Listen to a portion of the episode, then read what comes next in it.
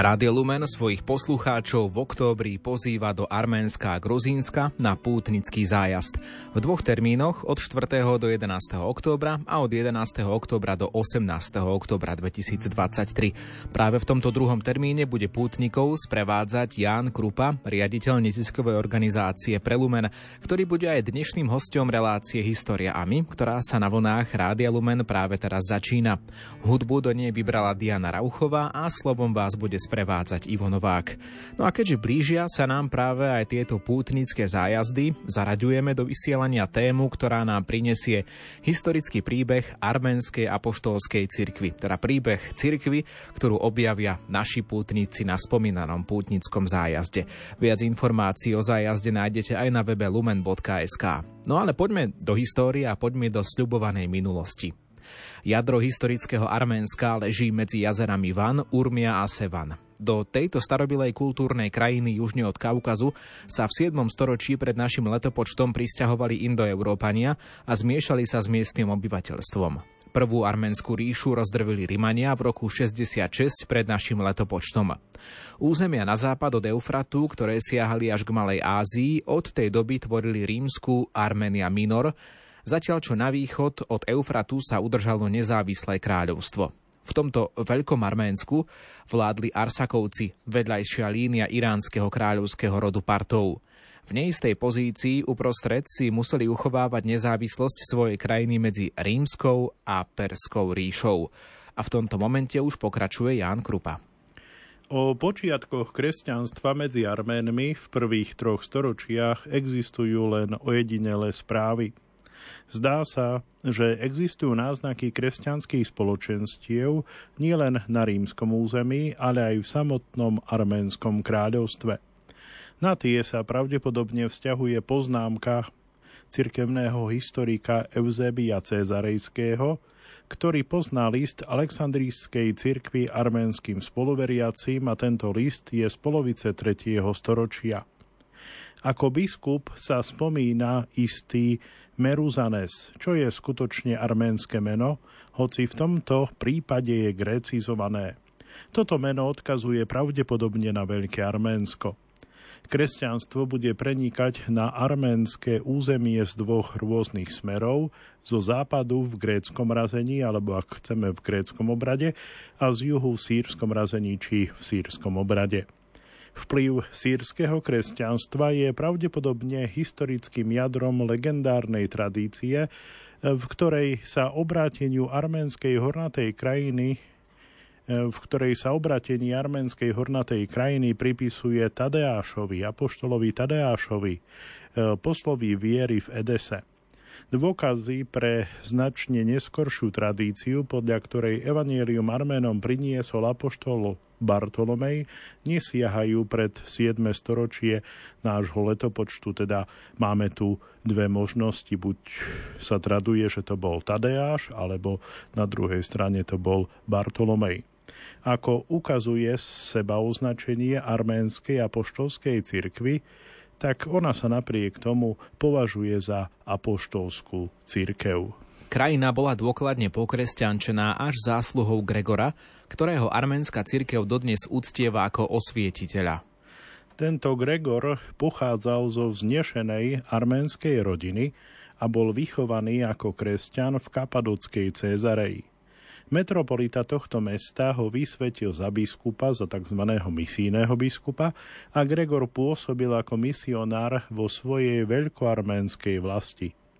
Tam sa mu podarilo získať na kresťanskú vieru, alebo teda obrátiť e, kráľa Trdata.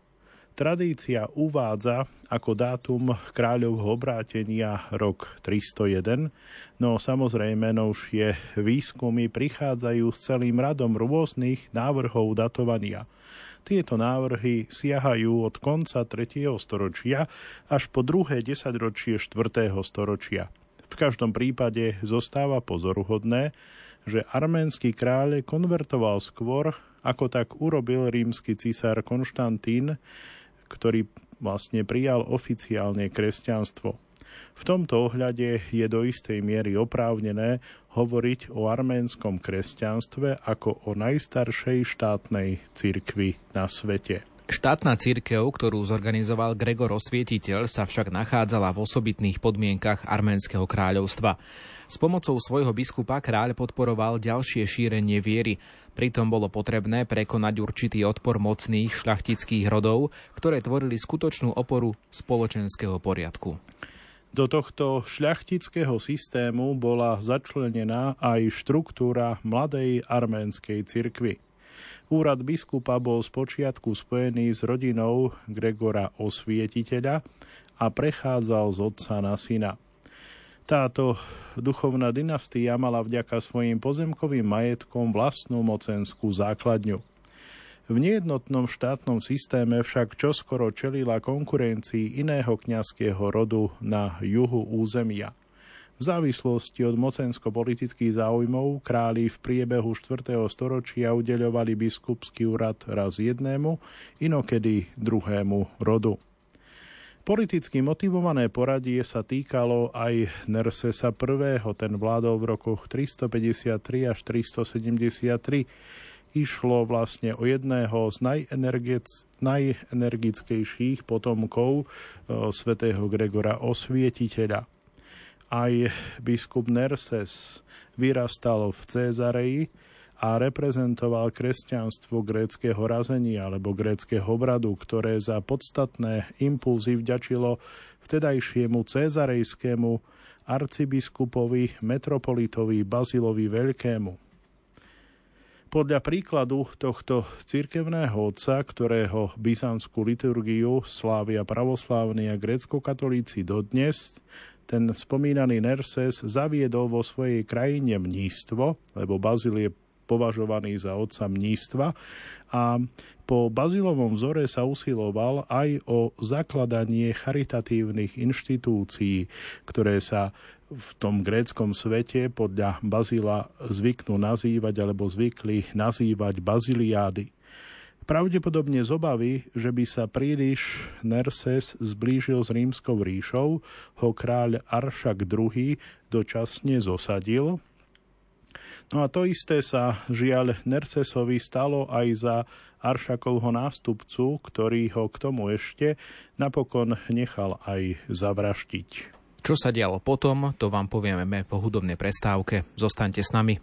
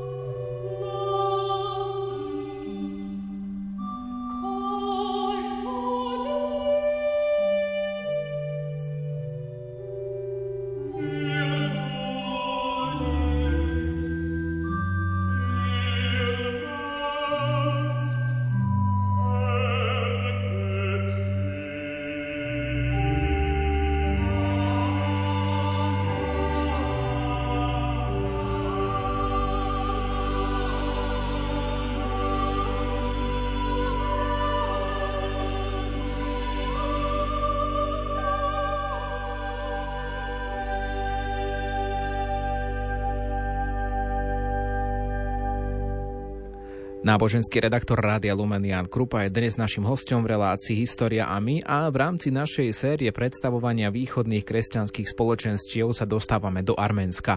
Nie náhodne, keďže v oktobri práve jeden z termínov pútnických zájazdov, ktoré organizuje Rádio Lumen od 11. do 18. oktobra, bude sprevádzať práve otec Ján Krupa. No skončili sme pred chvíľou pri tom, že až do čias Nersesa I. cezarejskí metropoliti stále vysviacali arménskeho hlavného pastiera. Až Nersesov nástupca istý Šahak, pôsobiaci v rokoch 373 až 377, bol na kráľov podnet vysvetený vo vlasti. Tým sa prerušili hierarchické väzby so zahraničím. Arménska církev takýmto spôsobom vlastne nadobudla nezávislosť. Na jej čele stal katolíkos ako najvyšší duchovný predstaviteľ. Katolíkos, keby sme to tak chceli jednoducho povedať alebo vysvetliť, to vlastne sa dá takto preložiť, že je to taký všeobecný biskup, alebo teda vrchný biskup. Je to svojím spôsobom taká obdoba titulu patriarcha. Dokonca niektoré ortodoxné, orientálne ortodoxné cirkvy používajú spoločne titul katolíkos a zároveň aj patriarcha. Jednota cirkvy a štátu v Arménsku sa prejavila v tom, že vrchný biskup, teda katolíkos, presťahoval svoje oficiálne sídlo do Ečmiadzinu, nedaleko hlavného mesta Vagaršapat. V zakladateľskej legende chrámu katolíka sa uvádza, že na tomto mieste zostúpil jednorodený, to jest Kristus. A z toho vlastne je ten arménsky názov Eč Miadzin. A zda už ani sa nedala zretelnejšie vyjadriť nezávislosť tejto cirkvy, ktorá sa považovala za založenú samotným Kristom. Hoci arménska cirkev nadobudla charakter štátnej cirkvy na konci 4. storočia, rozvinula regionálnu misijnú činnosť tomto období bolo z Arménska obrátené susedné kráľovstvo kaukaských Albáncov, ktorí žili na západe dnešného Azerbajdžanu. Tu treba vysvetliť, že títo kaukaskí Albánci nemajú nič spoločné, teda neboli príbuzní s ľudom rovnakého mena v juhovýchodnej Európe. Hoci sa albánska církev koncom 5. storočia osamostatnila, synoda v Partave v roku 488 sa o to postarala a hoci túto albánsku církev viedol vlastný katolíkos, teda vrchný biskup, zostala po celé staročia spojená s arménskou sesterskou církvou, a to aj z takého dogmatického hľadiska. Celkovo sa o kaukaskom Albánsku zachovalo len niekoľko historických poznámok. Oslabený selžudskými a mongolskými nájazdmi v 11. a 14. storočí sa kresťanskí Albánci dokázali udržať len v horskej oblasti Karabachu, kde splynuli s Arménmi a Gruzincami. Ich nominálne pokračujúci katolíkát zrušili Rusi v roku 1815. Z takmer úplne stratenej literatúry albánčiny tej tzv. kaukazskej albánčiny, ktorá patrí k východokaukazským jazykom a bola písaná vlastnou 52 znakovou abecedou, sa v roku 1996 našli dva lekcionáre, teda knihy s biblickými úrivkami. Tento objav umožnil jazykovedcom začať rekonštruovať gramatiku a slovnú zásobu albánčiny. Pritom je možné oprieť sa o účtinu, ktorou sa dodnes hovorí na dvoch miestach v severnom Azerbajdžane a ktorá je moderným pokračovaním tejto starobilej či starej zaniknutej albánčiny. Len niekoľko rokov po vyhlásení nezávislosti cirkvy mali Arméni zažiť pád kráľovstva. V roku 387 bola ich krajina rozdelená medzi Rímsku ríšu a Perziu. Len vo väčšej časti krajiny, ktorá sa stala Perskou, sa mohla udržať nezávislá církev. Pod perskou zvrchovanosťou sa tam udržala krátky čas, než bola v roku 428 definitívne odstránená. Odvtedy bolo perské Arménsko provinciou v obrovskej ríši sasánovských kráľov. Štátna nezávislosť Arménska sa takto vytratila na dlhé stáročia. Počas tohto obdobia zmien Stál na čele cirkvy Sahak, posledný katolíkos z dynastie Gregora Osvietiteľa. Na Sahakov podnet mních Mesrop, podľa inej tradície Maštoc, vytvoril arménsku abecedu. Pozostáva z 36 písmen a plne zodpovedá fonetickej štruktúre arménskeho jazyka, ktorý patrí do indoeurópskej rodiny. Tento vynález bol epochálny, a to z viacerých hľadísk. Poprvé slúžil vnútornej jednote cirkvy. Dovtedy Arméni používali pri bohoslužbách grečtinu alebo sírčinu v závislosti od svojho regionálneho charakteru. Teraz už mohli liturgický život sláviť všade vo svojom vlastnom jazyku. Abeceda položila základy ich vlastnej literatúry. Svete písmo a texty cirkevných otcov potom mohli byť pomerne rýchlo preložené do arménskeho jazyka. V prvej polovici 5. storočia však vznikali aj pôvodné diela, ktoré sa do dejín arménskej literatúry zapísali ako Zlatý vek. Tak spomeňme Eznika z Kokbu, ktorý napísal rozsiahle dielo proti sektám. Toto dielo dokazuje, že učenie štátnej cirkvi ešte nebolo medzi ľuďmi nespochybniteľné. Eznik v úžasnom rozsahu zhromažďuje argumenty na boj proti starovekému pohanstvu, ďalej proti perskému zoroastrizmu, pohanskej filozofii, ale aj proti heréze markionizmu, to už je vlastne kresťanská heréza. K tomu sa čoskoro pridali viaceré historické diela, napríklad arménsky preklad Fausta z Byzancie z konca 4. storočia, na ktorý nadviazal Gazar Lazaros z Parpy približne v roku 500. Spomeňme tiež historické dielo Agat Angelos, ktorého jadro pochádza z konca 5. storočia.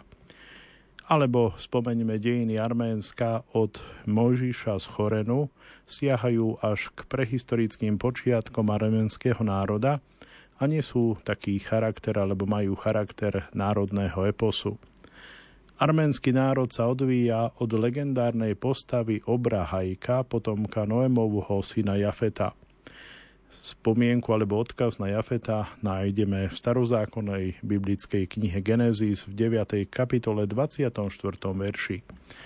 Od tohto hrdinu Hajka, tohto pravekého hrdinu je, odvedené, je odvodené aj seba označenie Arménov, po arménsky haj znamená doslova, že ide o Arména či o niečo arménske. Datovanie tohto historického diela je sporné.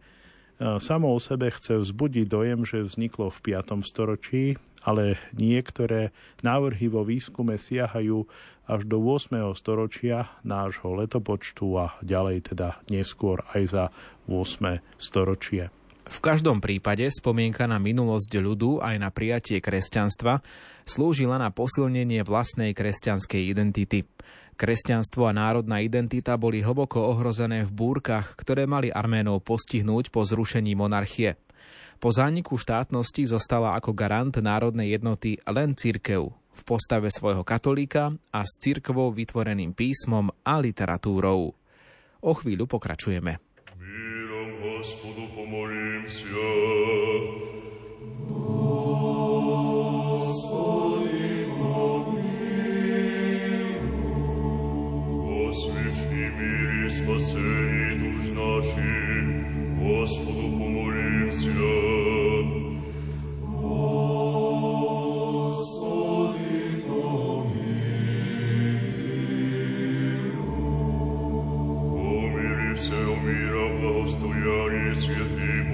Франциске Папе Римским, Господу помолимся. Господи,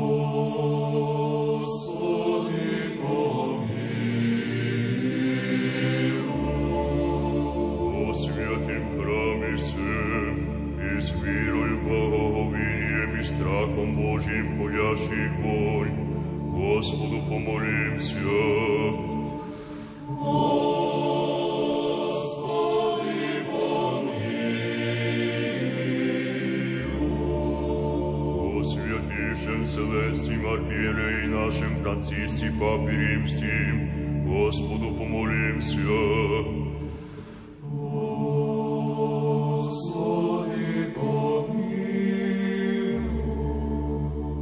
preosvieštenejšem archiepiskopi mitropoliti našem Kyriani, čestní presviterství, o Christi diakonství, o всем прищи людях, Господу помолимся.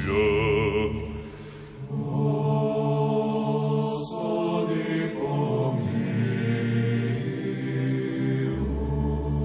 О предержащих властях наших и о всем воинстве, Господу помолимся.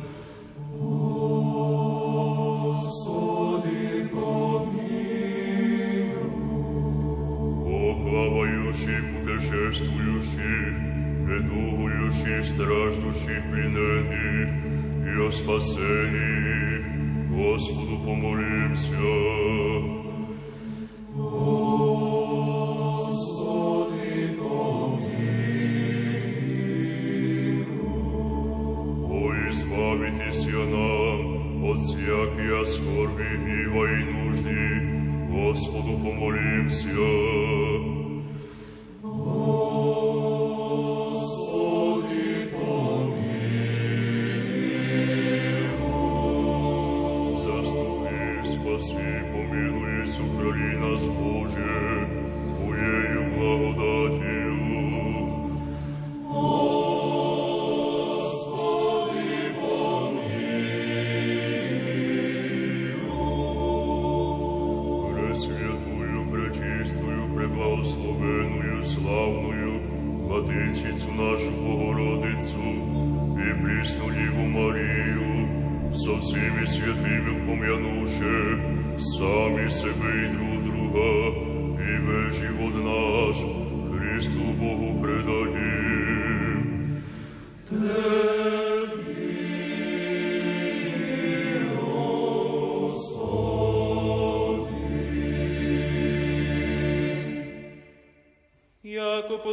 Tebi всякая слава, честь и поклонение, Отцу и Сыну и Святому Духу, není prísno i vo výky.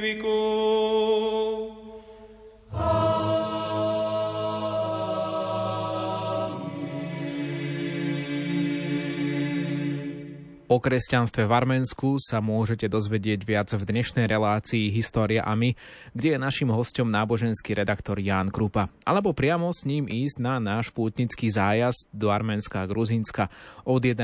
do 18. októbra. Podrobné informácie sú na našom webe lumen.sk. Po roku 428 sa perskí vládcovia rozhodli začleniť Arménsko do svojho štátu aj z náboženského hľadiska. Spočiatku to zahrňalo aj ich vplyv na menovanie katolíkov.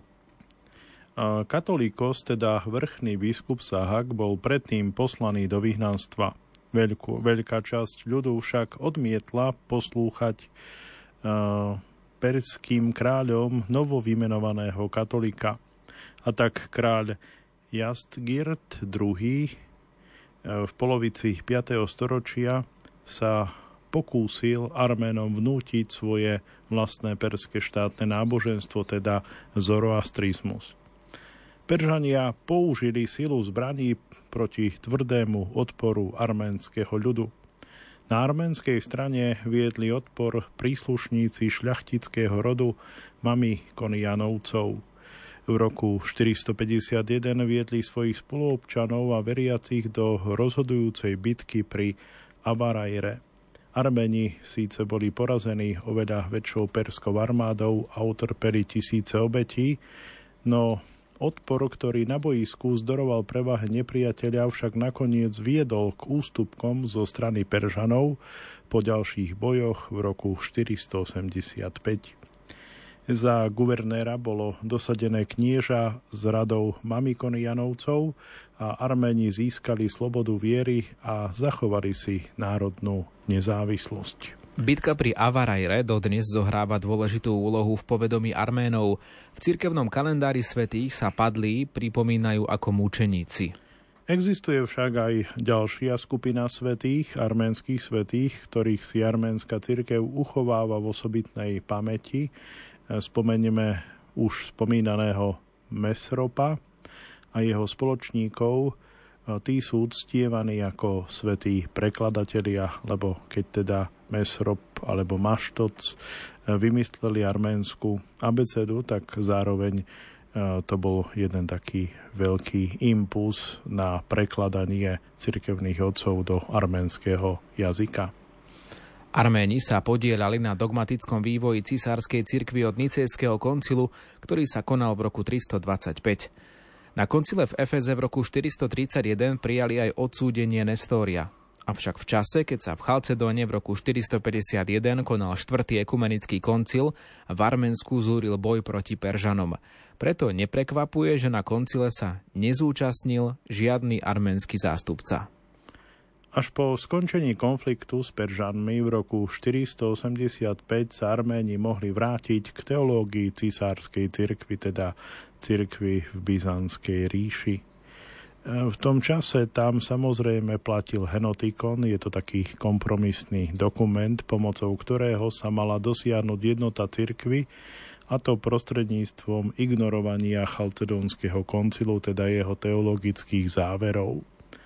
Arménska cirkev prijala Henotikon na svojej synode v Dvine v roku 505. Samozrejme, tento Henotikon bol v protichalcedonskom zmysle. Arménska cirkev však zostala verná svojmu odmietnutiu chalcedonského koncilu aj potom, ako bol po roku 518 v ríši uvedený späť do platnosti chalcedonský koncil. Teda v tej ríši E, východorímskej, neskôr byzantskej. Na ďalšej synode v Dvine v roku 555 bola jasne odmietnutá chalcedonská viera v dve prirodzenosti v Kristovi. Týmto rozhodnutím sa zdôraznila vlastná arménska nezávislosť, tak voči cisárskej cirkvi na západe, teda vo východorímskej ríši, aby sme tomu správne pochopili, ale Armeni sa vymedzili aj voči apoštolskej cirkvi východu, ktorá bola silná v Perskej ríši. Táto apoštolská cirkev východu je v literatúre najmä v tej staršej označovaná ako tzv. nestoriánska cirkev, pretože práve na územie tejto apoštolskej cirkvi východu a k tým, do tejto cirkvi sa mali uchýliť privrženci na Efeskom koncile v roku 431 odsúdeného Nestória. O význame, ktorý sa pripisoval tomuto základnému dogmatickému rozhodnutiu, svedčí v neposlednom rade aj skutočnosť, že každoročné sčítanie arménskej cirkvy má svoj východiskový bod práve od tejto synody, pričom sčítanie sa začína rokom 552. Trvalo však takmer dve storočia, kým arménska církev dosiahla konečné a trvalé vyjasnenie svojho konfesionálneho postavenia. Dve celkom odlišné snahy viedli k tomu, že sa znovu a znovu objavovali nejasnosti.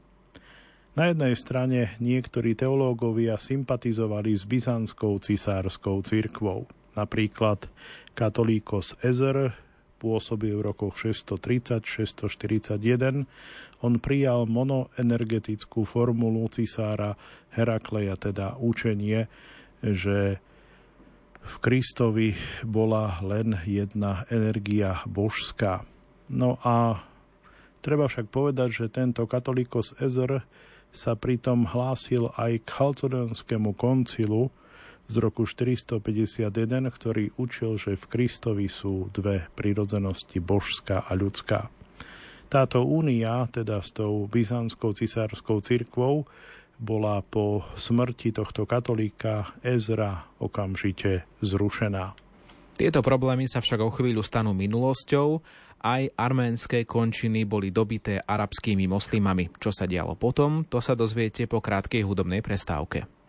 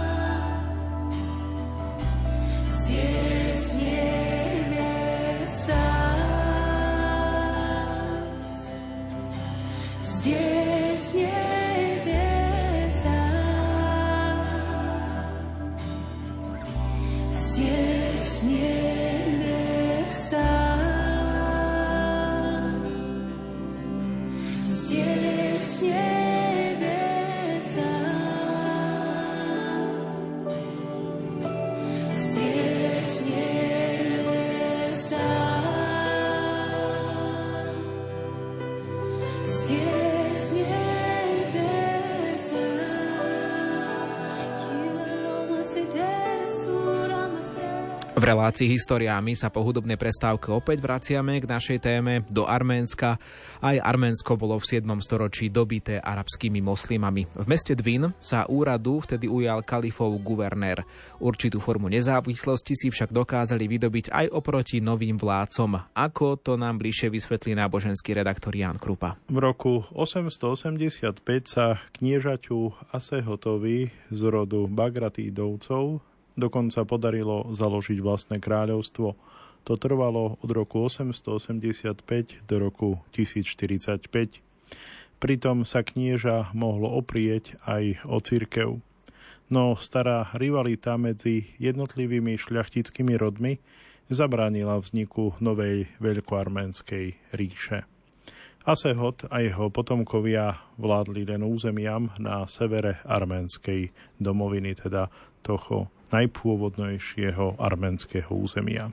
Z ďalších drobných kráľovstiev, ktoré vznikli neskôr, dosiahlo väčší význam najmä Ar-Dzurnianské kráľovstvo na juhu v rokoch 908 až 1021. Tento štát sa rozprestieral na území Vaspurakanu okolo jazera Van. Centrom ich vlády bol ostrov Aktamar – na začiatku 10. storočia tu bol postavený kláštor svätého Kríža so slávnym chrámom. Dodnes existujúca budova chrámu je jedným z najveľkolepejších výtvorov arménskej architektúry. Jeho vonkajšie steny sú pokryté mimoriadne kvalitnými kamennými reliefmi, ktoré zobrazujú biblické výjavy, ako aj reprezentatívne vyobrazenia zakladateľov. V tejto veľkolepej budove sa nachádzalo sídlo katolíka, teda vrchného biskupa, ktorý na niekoľko desaťročí sa usadil v centre moci Ar Dzrunianovcov. Vo Vaspúrakane prešlo arménske mníštvo v tomto období duchovnou obnovou. Lebo tu pôsobil mních, medzičasom aj v katolíckej cirkvi svetorečený Gregor z Nareku, a teda je vyhlásený za učiteľa cirkvy. Ide pravdepodobne o najúctievanejšieho duchovného spisovateľa Arménov. Gregorovo hlavné dielo, teda kniha nárekov, dodnes e, zastáva medzi arménskymi veriacimi prvé miesto po Svetom písme. V knihe je 95 légií, ktoré sa točia okolo priepasti ľudskej viny a na druhej strane veľkosti Božieho milosrdenstva. Koniec týchto kráľovstiev nastal, keď ich Byzantínci od začiatku 11. storočia postupne začlenili do ríše. Naposledy Byzancia v roku 1054 anektovala štát Bagratidov s jeho hrdým hlavným mestom Ani. Časť arménskeho obyvateľstva bola presídlená na západ. Teraz však boli arménske územia o to viac vydané na pospas náporu Selďukov, ktorí vyrazili z hlbiny vnútornej Ázie a ešte v 11. storočí sa prebojovali do Malej Ázie. Tradičné arménske sídelné oblasti stratili svoju nezávislosť a čakala ich veru neistá budúcnosť pod vládou nových moslimských dobyvateľov. Pre neisté životné podmienky sa značná časť šľachty a obyvateľstva vydala hľadať nový domov. Ďaleko od svojej domoviny si našli miesto pobytu v Cilícii na pobreží Stredozemného mora.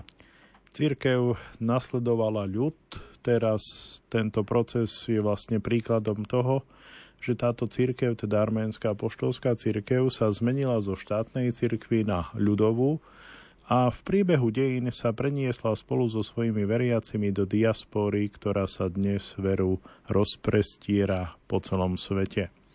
Arméni pod vedením svojej šľachty otvorili v 11. storočí Cilíciu ako novú osídlenú oblasť.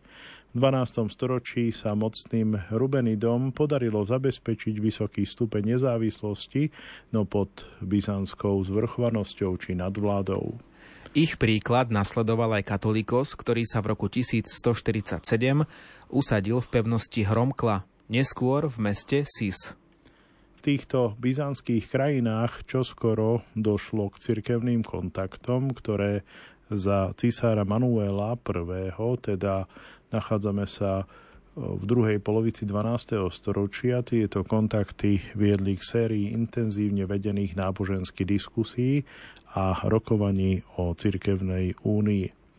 Okrem kristologických otázok boli na programe dňa aj obradové zvyky, ktorými sa Arméni odlišovali od Grékov a v niektorých prípadoch aj od zvyšku kresťanstva. Arménska cirkev napríklad pozná len jeden dátum Vianoc a to je 6. január teda zdvojenie sviatkov narodenia pána, zjavenie pána na 25. decembra 6. januára v arménskom obrade nie je známe, alebo možno by sme to jednoduchšie povedali, e, Arméni teda neslávia Vianoce 25.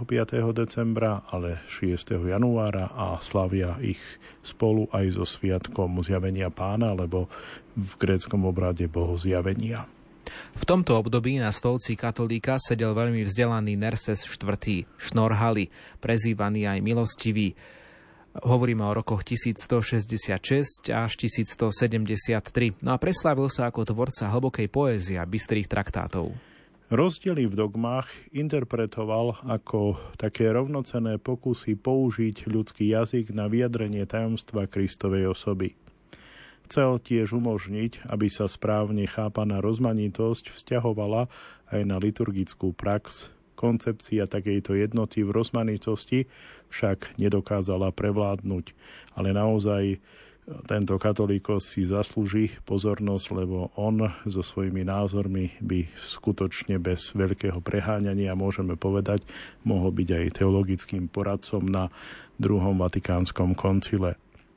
Neúspešné boli aj pokusy jeho synovca Nersesa z Lambronu, arcibiskupa Starzu, dosiahnuť cirkevnú jednotu.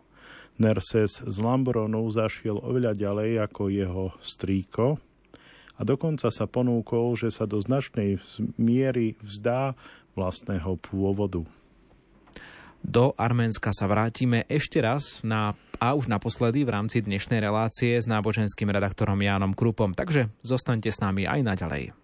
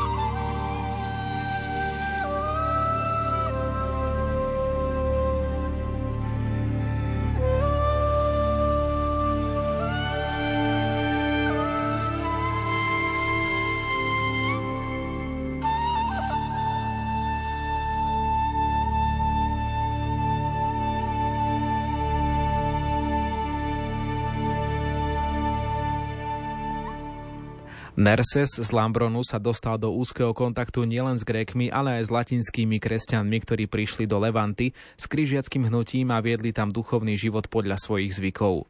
Kozmopolitný Nerses mohol o ich náboženskej praxi a mohol o ich náboženskej praxi nájsť veľa dobrého. Zbližovanie so Západom malo aj politické pozadie – lebo v roku 1198 bol so súhlasom Friedricha Barbarosu korunovaný arménsky rúhenický princ Leon za kráľa Cilície, ktorá sa na rozdiel od starobilej arménskej krajiny nazývala aj Malé Arménsko. Vďaka šikovnej sobášnej politike s vládnúcimi rodmi krížiakov si mali arménsky králi zabezpečili svoju moc, ale po páde krížiackých štátov boli bezbranní voči náporu moslimských mamlúkov. Posledné bašty kráľovstva im podľahli v roku 1375. Napriek tomu sa v Cilícii až do začiatku 20. storočia održalo počtom silné arménske obyvateľstvo. Súčasťou politického spojenectva so Západom bola aj požiadavka pripojiť sa k rímskej cirkvi. Dejiny maloarménskej ríše sú poznačené niekoľkými po sebe nasledujúcimi synodami o únii, ktoré však nikdy nepriniesli trvalú úniu s Rímom. Ani pôsobenie latinských misionárov vo veľkoarménskej domovine nebolo korunované nejakým ohromujúcim úspechom. Práve tu sa od 12. storočia objavovali teológovia, ktorými bolo, os, bola, ktorými bola ostro kritizovaná konfesionálna otvorenosť v Malom Arménsku, teda na území Cilície.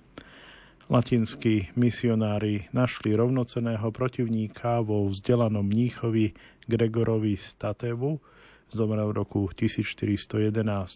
Tento Gregor Statevu v rozsiahlom spise obhajoval dogmy a obrad svojej arménskej cirkvy. Vlna emigrácie z domoviny priviedla niektorých Arménov do východnej Európy. Ich komunity existovali na Kríme, v Kieve, Transylvánii a Bulharsku a niektoré existujú dodnes. Tak významným sa stalo aj halické mesto Lviv, ktoré sa nachádza na území dnešnej západnej Ukrajiny. Arménska cirkevná obec bola založená už v polovici 14. storočia v tomto meste, no a polský kráľ im povolil slobodné vyznávanie náboženstva. Arméni pracovali pre polskú korunu ako bankári a diplomati – No a v roku 1626 sa uskutočnila Únia ľvovských Arménov s Rímom. V jej dôsledku bola vo Ľvove založená pápežská akadémia. V súčasnosti je vo Ľvove asi len 10 katolických Arménov a vec sa má tak, že spravuje alebo duchovne sa o nich stará ukrajinský grécko-katolícky kňaz Vasil Rudejko. Pre pestovanie vedy sa stala dôležitou predovšetkým iná forma katolického arménstva – Mechitar zo Sebaste. Hovoríme o rokoch 1676 až 1749, ktorý pochádzal z východného Turecka, konvertoval na katolicizmus a v Istambule založil vlastný rád mechitaristov, aby zlepšil náboženskú a duchovnú situáciu svojho národa.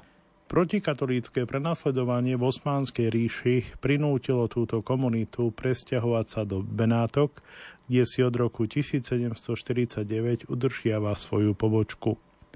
Ďalšia vetva mechitaristov našla v roku 1810 také svoje miesto vo Viedni.